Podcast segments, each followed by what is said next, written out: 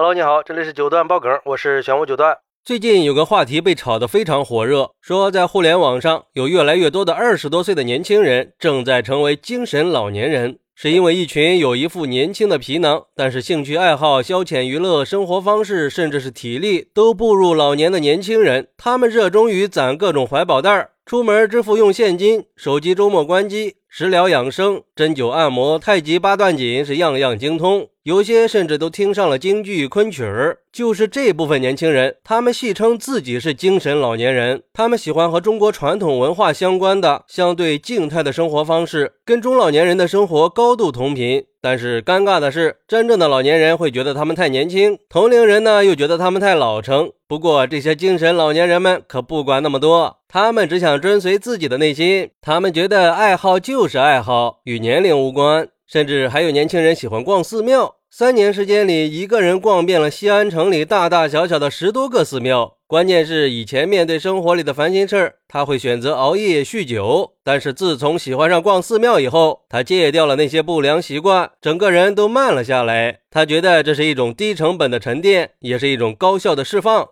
然后很多人就开始质疑，年纪轻轻的生活越来越像长辈，还没开始工作多久就已经迷上了退休的生活，这是不是躺平的一种表现呢？而对于这个事儿，有网友认为“精神老年”这个说法不恰当啊，因为这一代年轻人经历的事儿比我们经历的要多，而且社会在一日千里、突飞猛进的发展，未来的世界需要他们，他们的家庭也离不开他们，他们有重任在肩呀。他们必须有发泄和储备能量的身体，这也是他们能够存在的意义。我觉得，与其说年轻人开始喜欢中老年爱好，倒不如说年轻人的爱好正在慢慢的回归传统文化了。二十多岁就开始有中老年爱好了，这是成熟的表现。那如果到了六十岁又能开始玩年轻人爱玩的东西，那不是也一样很有趣吗？还有网友认为，精神问题已经是这个时代的一种常见问题了。在目前来看，这种现象或许才刚刚开始，不知道未来会怎么样，谁也不好预测。但是，我觉得虽然每个人都有权利选择自己的生活方式，可是年轻人就应该有朝气呀，充满青春活力，多做有一定强度的跑步、健身、球类这些运动。逆向思维，你让老年人去跳水、摔跤、骑马、打拳击，有没有违和感呀？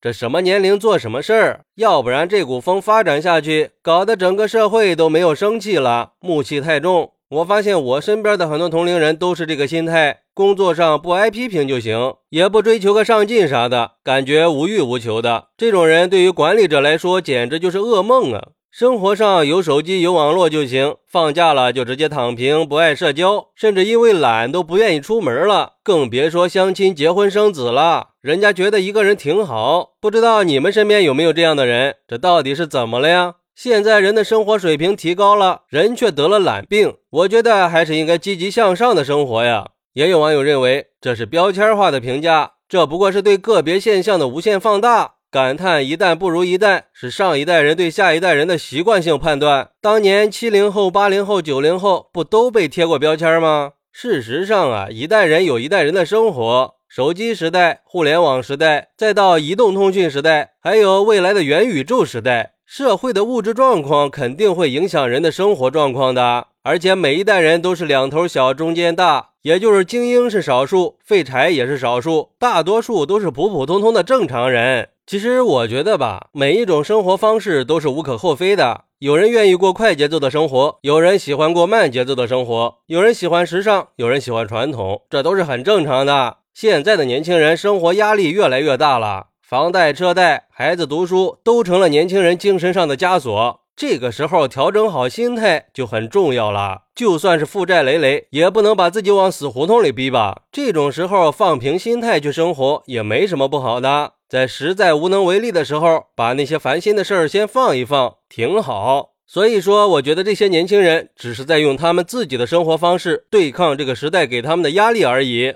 好，那如果是你，你会追求这样的老年生活吗？快来评论区分享一下吧，我在评论区等你，拜拜。